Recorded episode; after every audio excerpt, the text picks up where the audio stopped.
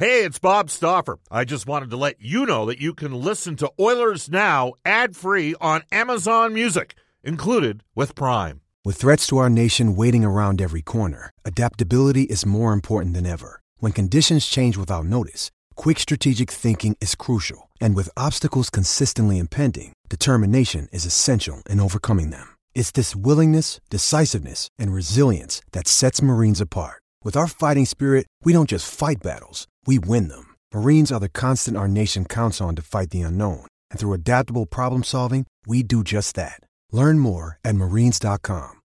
When you need mealtime inspiration, it's worth shopping Kroger, where you'll find over 30,000 mouthwatering choices that excite your inner foodie. And no matter what tasty choice you make, you'll enjoy our everyday low prices, plus extra ways to save, like digital coupons worth over $600 each week. You can also save up to $1 off per gallon at the pump with fuel points. More savings and more inspiring flavors make shopping Kroger worth it every time. Kroger, fresh for everyone. Fuel restrictions apply.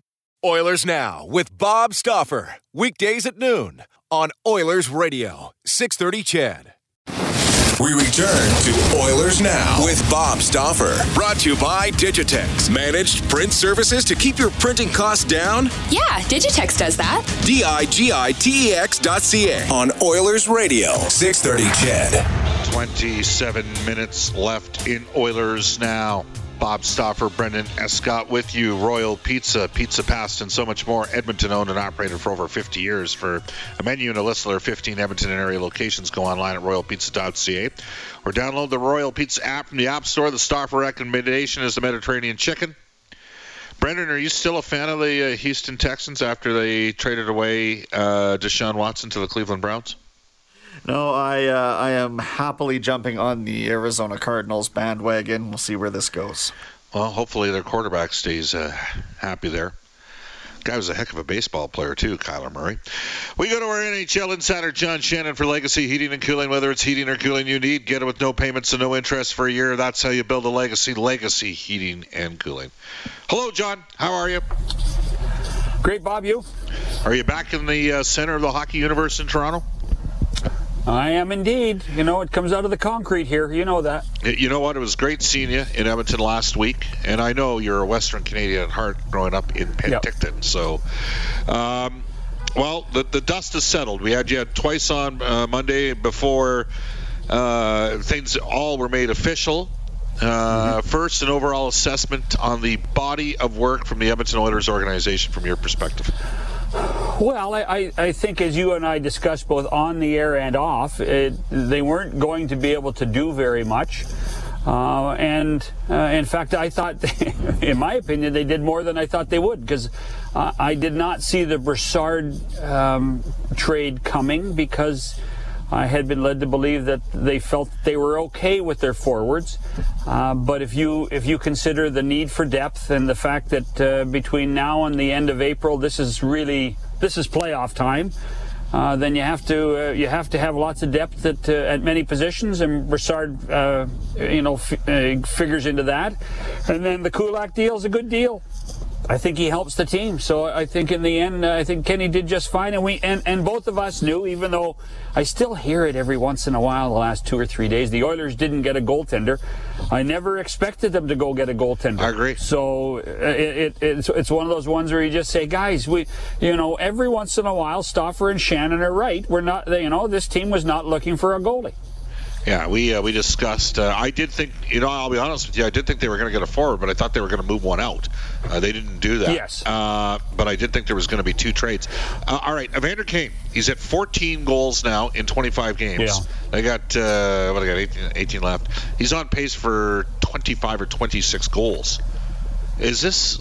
I, I don't want to get ahead of ourselves here, but he's kind of exactly what they've needed the last several years for a top six forward, isn't he? He is, and and he has uh, as, as one of those doubting Thomases. Um, and I was a doubting Thomas uh, when when the, when the Kane rumors started and then the Kane signing occurred. Uh, I, am I'm, I'm prepared to eat my words on this. He's he's been he's been very good. Uh, I knew he was a good hockey player. Um, I I did not believe, to be honest, Bob, I did not believe that he could play focused. uh, and he has played focused, and uh, and and good on him. You know, there, there's a lot of stuff that needs to be addressed at some point still, uh, but Evander Kane has done his part of the job at this point. It's funny, John, because when he does media, he is really well spoken and really engaging. I had one of the media brethren suggest to me, well, that's because he knows how to con people.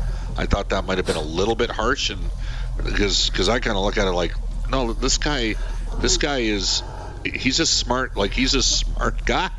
Like when you well, he, here here's the thing. Here's the thing. Um, you know, people. I, I know the famous line, "Leopards can't change their spots," um, but we've all learned over our lives. We have all improved as people. Uh, and and there's there's no reason to think that if you're smart uh, and you have been you know shocked into a scenario, and let's face it, I do believe that Evander in, in his personal life and his professional life ha- has been shocked into things. You can change, and you can become a better person. Uh, you can hope to become a better person, and perhaps uh, and I'm not espousing that because uh, I don't know him at all. I've talked to him a couple of times, just one on one.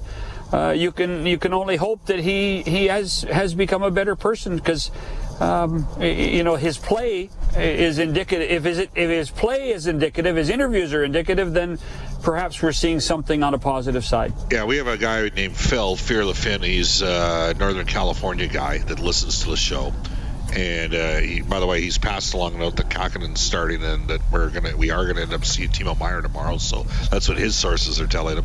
Uh, this is to be heartbreaking for him because obviously Kane went in there on the seven-year deal and killed it early, and everybody that's a Kane hater out there is to sit there and say, well, he did the same thing and he, he behaved after the trade deadline when he went into San Jose, got a three-year deal he was pretty good offensively, or a seven-year deal. He was pretty good in the first three years of that deal as well. Right yeah. now, John, there's some heat on Darnell Nurse. Um, Darnell had some tough moments in last night's game. The Oilers played two pretty good teams back to back. No one's faulting them for the gamesmanship that Nazem Kadri showed when he ripped off his helmet uh, in the overtime. Um, you know, there's there's great. I think there's a, a, suggestion from some that Darnell caught lightning in the bottle, played only in the Canadian division, put up inflated stats that led to the goal totals last year, and of course he's got an eight-year contract at nine point what is it, two five or nine point five million. Uh, yeah. give, give me your assessment of what we're seeing right now of Nurse. Well, uh, the overall is, I, I think, very positive. Um, did he make mistakes? Uh, I mean, he listen. Whether Kadri did it intentionally or how it got off, because Nas a smart player too. Uh, I mean, Dar- Darnell had a choice: either go and play the puck and get a penalty, uh, or go to the bench.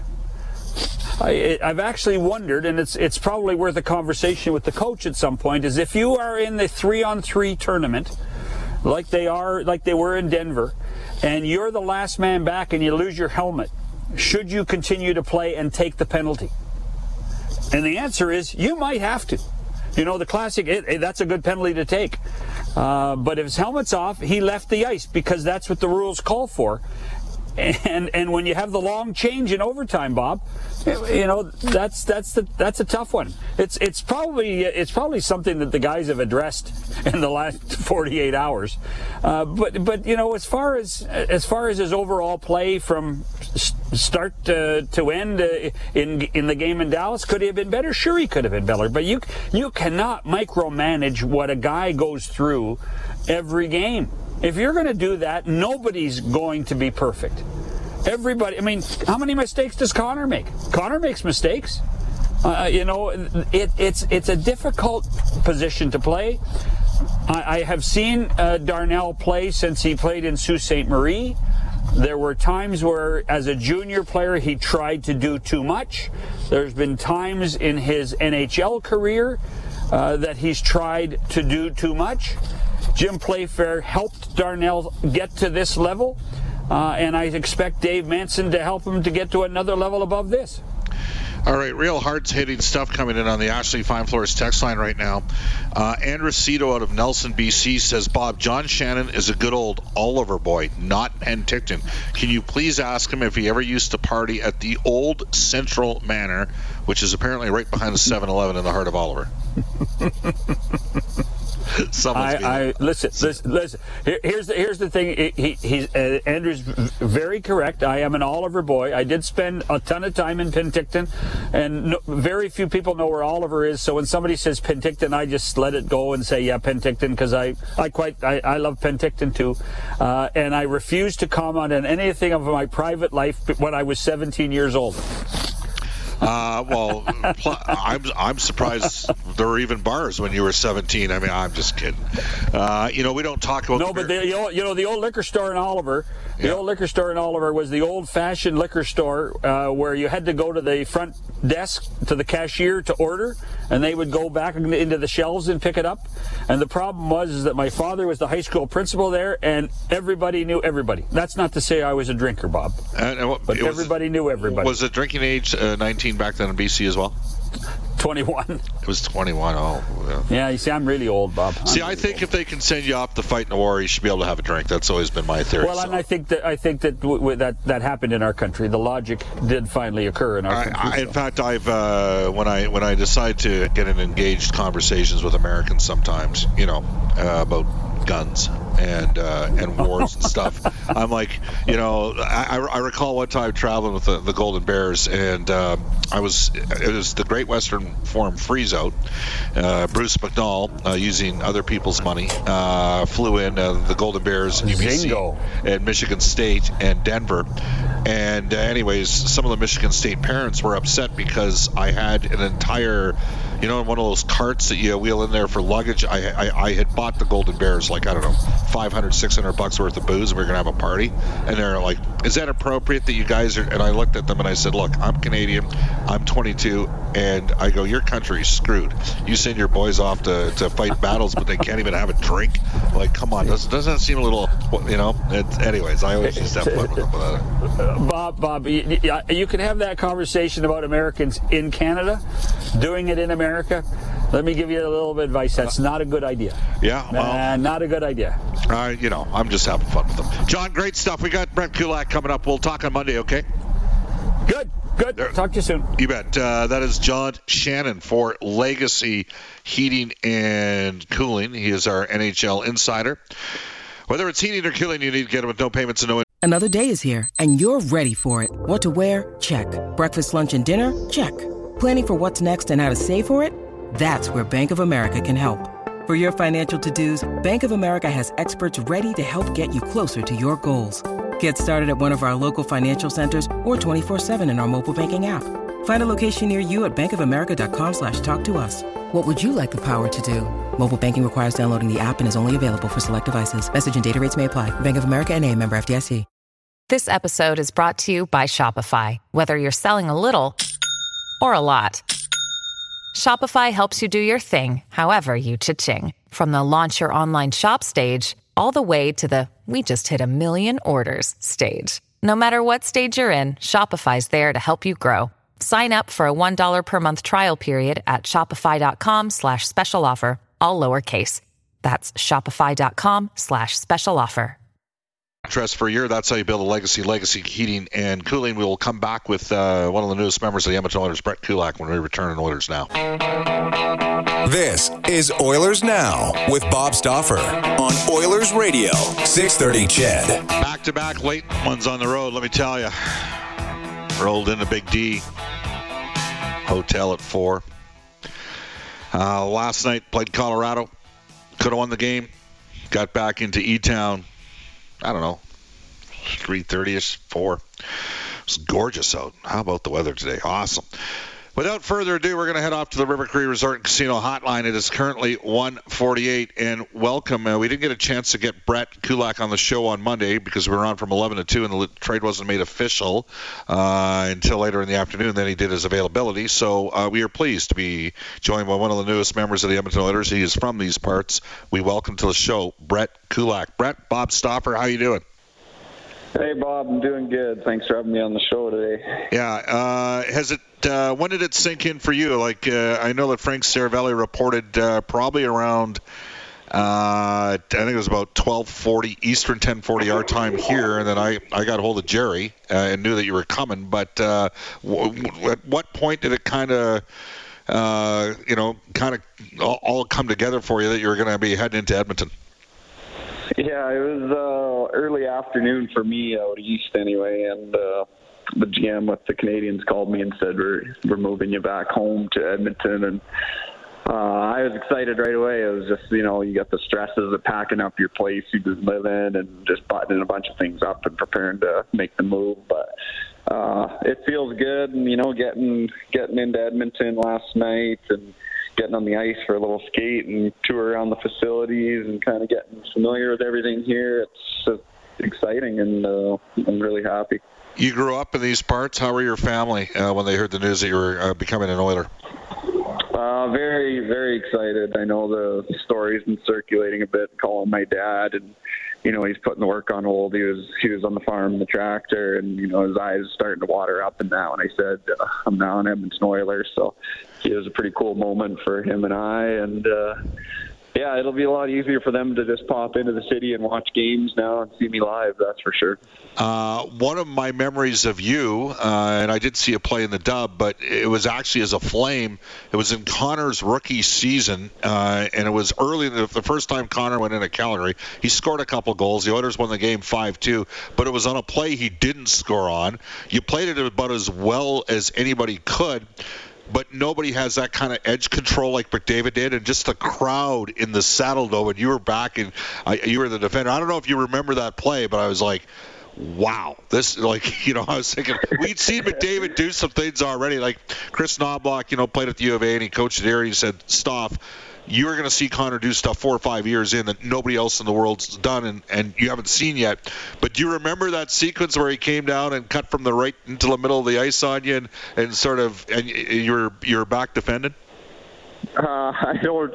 Uh, that's happened almost every game I played against him. So, you know, he's uh, he's a tough guy to contain out there, and you never know what he's going to do. And like you say, like he can cut right to left and cover a big amount of ice in a in a short amount of time. So, uh, I don't remember that play specifically, but uh, playing against that guy, yeah, you got an extra boost of adrenaline that shift for sure, and you, you got to keep a close eye on him and know what's going on at all times.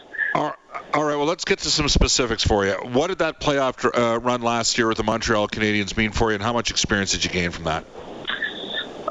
It was it was huge for me. You know, making the playoffs is one thing, and it was it was hard for us to get in. First of all, we were playing playoff style hockey right for the last chunk of the season just to make sure we kind of got our spot, and we ended up getting in, and then uh, going round to round. It was just it, it was getting harder and harder, and I uh, you you learn a ton. You know, you learn how how meaningful every single play is and every shift is and how big of a swing anything can have in the game. And uh, just just how hard it is every shift by shift physically and mentally and the toll it takes on you but uh, also how uh, rewarding it is to get the wins and and win series and move on to the rounds and uh, take on new teams, new challenges, and uh, yeah, winning, you know, last year, just the circumstance it was, we won the Western Conference trophy, and that uh, winning that was just like a, such a good feeling, the victory and bringing the trophy into the dressing room, and